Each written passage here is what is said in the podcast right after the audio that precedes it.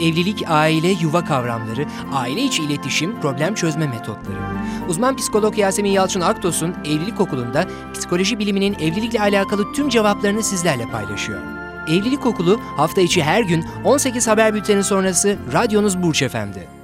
İyi akşamlar efendim. Evlilik programımız bu akşam da başladı. Okulumuza hoş geldiniz. Sizlerden gelen soruları değerlendirdiğimiz bir akşam bu akşam biliyorsunuz. Haftanın bu son iş günü. Artık böyle hafta içinde belki yorulduk, belki bir takım sıkıntılar yaşandı ama hafta sonu geliyor. Tabi hafta sonu demek herkes için çalışma hayatının son bulması anlamına gelmiyor. Belki ertesi gün çalışacak olanlar da vardır aranızda ama psikolojik olarak hafta sonu geldi mi insanlarda bir rahatlamayı genellikle görüyorum. Eğer varsa imkanınız bu hafta sonu ailenize güzel bir zaman geçirmenizi arzu ediyorum. Kim için? Evliliğiniz ve aileniz için efendim. Evet sizlerden gelen soruları değerlendireceğimizi söylemiştik. Hatırlarsanız biz son iki haftadır hep evlilikte kayınvalide gelin ilişkilerini konuştuk. Kayınvalideler neler hisseder, gelinler neler hisseder, neler olur tüm bunları konuşmaya çalıştık. Aa ben dinleyemedim diyenler varsa aranızda bizim internet adresimizden evlilik okulu arşivine girerek bu konuları dinleyebilirler diye düşünüyorum. Eğer varsa bir sorunuz da dinlemenizi tavsiye ediyorum. Evet gelen soruların tamamı Tabii ki yine bu ilişkilerden kaynaklı değil. Ben bu gelen soruları da bekletmiş olmak istemediğim için hemen ele almak istiyorum. Evet demiş ki dinleyicimiz. Merhaba Yasemin Hanım. Henüz 7 aylık bir evli erkeğim. Eşimin kilo problemi var. Tanıştığımızdan beri 15 aydır bu sorununu halledemiyor. Bu bizim için artık ciddi bir problem haline geldi. Bunu ifade ettiğimde çok kırılıyor, ağlıyor. Beni beğenmiyorsun, bana değer vermiyorsun, beni sevmiyorsun sonucuna varıyor. Ama sorunu çözmek adına spor gibi veya diyetisyene gitmek, hatta büyüklerinden yardım almak gibi herhangi bir yolu kabul etmiyor. Böyle bir şeyi ifade edemem diyor. Bunlar yerine ben çok istemediğim halde zayıflama haplarını kullanıyor, sonuçta da sağlığı bozuluyor. Senin için ne fedakarlıklar yapıyorum, sen ise bana hiç acımıyorsun, bencillik yapıyorsun diyor. Artık ayrılma noktasına geldik maalesef. Sırf böyle bir meseleden ötürü eşimi kaybetmek istemiyorum. Onu çok seviyorum. Evet mailimiz oldukça uzun kısaltmak istiyorum. Artık en ufak bir ima, bir bakış tartışmaları tetiklemek için yeterli hale geldi. Lütfen kalıcı bir çıkış yolu gösterin. O kadar yeni ki evliliğiniz, 7 aylık bir evliliğiniz var. Dolayısıyla bence biraz zamana ihtiyacınız var her ikinizin de. Şimdi evvela siz evlenirken eşinizin kilolu olduğunu bilerek evlenmişsiniz. Ve hiçbir kimsenin kilomu vereceğim garantisi asla olamaz. Velev ki eşiniz gerçekten çaba harcasaydı ve veremeseydi de yine benzer bir sıkıntıyı yaşar mıydınız? Bence bunu bir düşünün. Evet evlenelim dediğiniz an kiloluymuş zaten eşiniz. Kilosunu veremeyişinin sebebi psikolojik olabilir. Yani kişinin kilo verebilmesi için daha doğrusu herhangi bir hedefine ulaşabilmesi için mutlu olması gerekir. Mutlu kişi daha çok motive olur sorunlarını çözmek için ve üstesinden gelebilir. Ama kişi mutsuzsa, iç dünyasında bir takım kırıklıklar varsa yaşadığı olayların üstesinden gelmek, sorunları halledebilmek daha da zorlaşır. Şimdi bu pozisyonda Eşinize sen çaba göstermiyorsun, zayıflamaya çalışmıyorsun tarzında yaklaştığınız zaman 2-3 pozisyon oluşturuyorsunuz. Nedir bunlar? Bir, evet seni beğenmiyorum. Yani öbür türlü halini beğeneceğim. Bu konuda şu an sıkıntım var mesajını gönderiyorsunuz. Bu mesajı göndermenizde bir sakınca yok ama zaten eşiniz bu konuda muzdaripse tetikleniyor olumsuz düşüncesi. Bunun dışında çaba harcamıyorsun deyip suçluyorsunuz. Tabi böyle bir durumda kişi iyice mutsuzluğa kapılır ve bu mutsuzluk hali ondaki hem çabayı hem de kilo verme hızını etkiler. Dolayısıyla benim sizden ricam daha başta bu konu bir belirti bence. Farklı konularda birbirinizle iletişime geçmekte de sıkıntı yaşıyorsunuz. Yani bu halledilebilir bir mevzuyken yanlış iletişim e, pozisyonlarından dolayı olay büyümüş. E, varsa imkanınız bir evlilik danışmanına gidin. Hem eşinizin psikolojik olarak rahatlaması hem de sizin ona karşı tutumunuzun detaylarının konuşulması işinizi kolaylaştıracaktır. Ama asla şu an bulunduğumuz ilde böyle bir imkanımız yok diye düşünüyorsanız öyleyse eşinize hadi çaba göster demek yerine bunu beraber aşabiliriz bunu asla unutma deyip ona destek olduğunuzu hissettirin. Yani sen git yap hallet değil bunu beraber aşacağız bu bir. İkincisi spor yapmak istemiyor olmanı kabul ediyorum ama ben de seninle spor yapmak istiyorum deyip siz de aktif bir spor sürecine mesela girin. Ve her en ufak bir çabasını pekiştiren cümleleriniz olsun. Çok mutlu oldum. Teşekkür ederim. Harikasın tarzı yaklaşımlarınız bir şekilde eşiniz daha çok motive edecektir. Ama böyle travmik tartışmalara girmek, onun ağlaması, sizin onu teselli etmeniz konuyu, sorunu iyice büyütür. Bunu lütfen unutmayın. Evet sıradaki soruyla devam etmek istiyorum. Demişler ki Annem babam ölünce ben 13, kız kardeşim 9 yaşındaydık. Evlenince de annemle beraber oturduk. Eşimle annem şu an itibariyle 15 yıllık evliliğimizde ufak tefek sorunlar hariç çok fazla sorun yaşamadık. Ta ki kız kardeşim kocasından boşanma sürecine girinceye kadar. Kardeşimin kaldığı konut ailemize ait olduğundan bu boşanma sürecinde barınma sorunu yaşamayacaklardı. Ancak annem, kardeşim ve yeğenimin de bizimle kalması konusunda ısrar edince sorun çok büyüdü ve patlak verdi. Kardeşin boşanma kararını verdiği ilk zamanlarda 18 gün bizde kaldılar ve bu süreci daha uzun ve belirsiz bir tarihe doğru sürükleyince eşim tepki verdi. Ben de ne yapacağımı bilemiyorum. Lütfen bana yardımcı olun.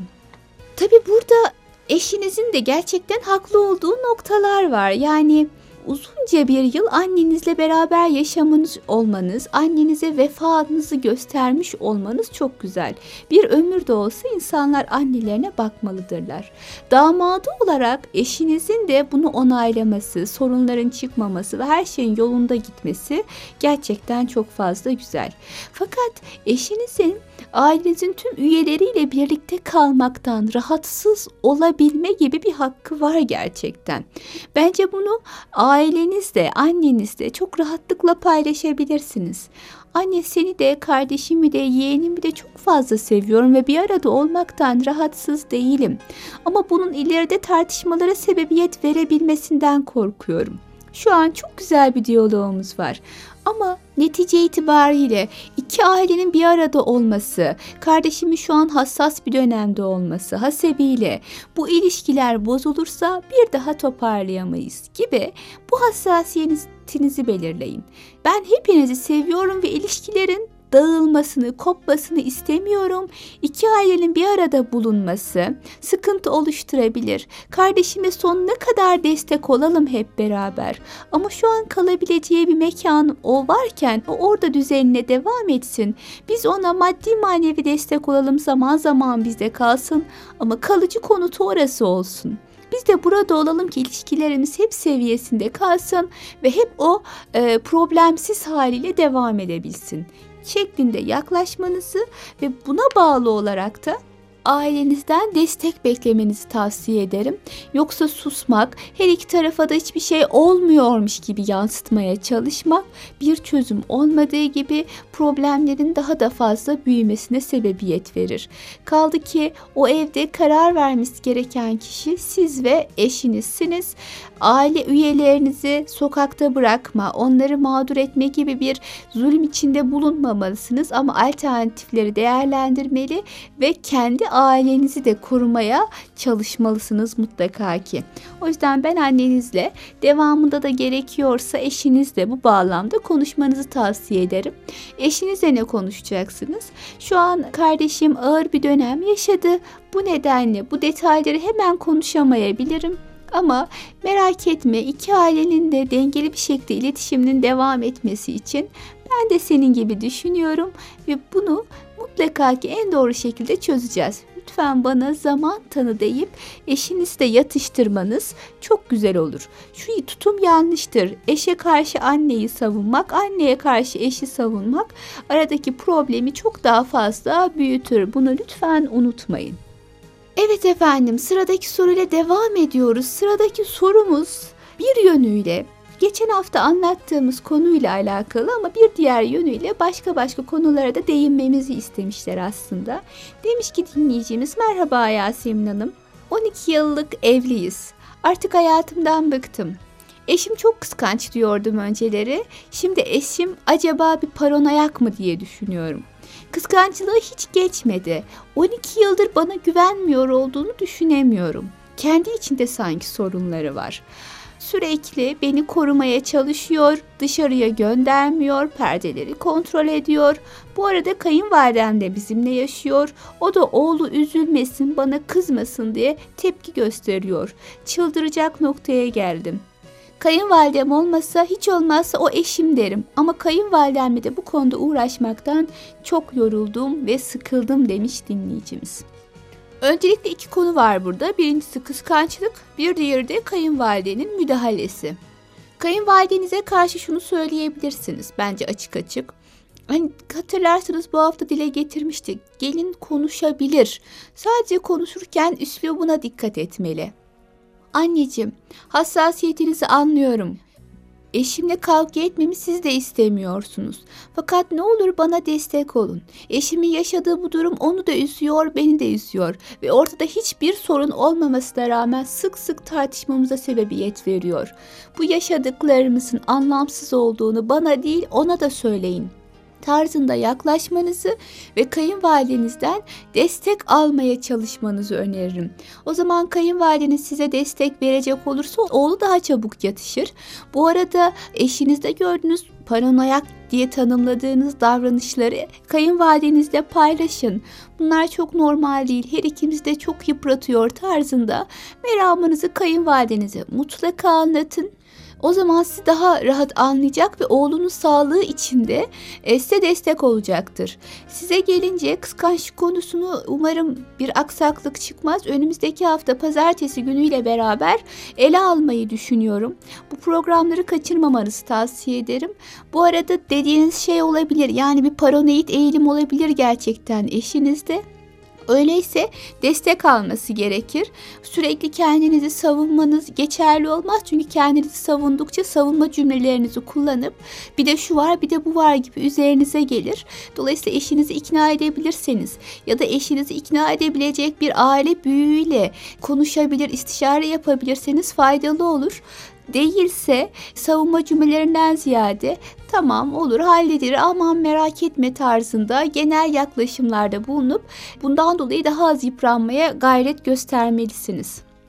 Evet efendim, evlilik okulunda sizlerden gelen soruları değerlendirmeye çalıştık. İki haftadır gelin ve kayınvalideleri konuşuyorduk. Önümüzdeki hafta inşallah kıskançlık konusu, evlilikte kıskançlığın anlamı nedir, dozu ne olmalıdır, ilerlerse nerelere kadar gider, tüm bunları değerlendirmeye çalışacağız. Şimdilik sağlıcakla kalın, görüşmek duasıyla efendim. Evlilik, aile, yuva kavramları, aile içi iletişim, problem çözme metotları. Uzman psikolog Yasemin Yalçın Aktos'un Evlilik Okulu'nda psikoloji biliminin evlilikle alakalı tüm cevaplarını sizlerle paylaşıyor. Evlilik Okulu hafta içi her gün 18 haber bülteni sonrası radyonuz Burç Efendi.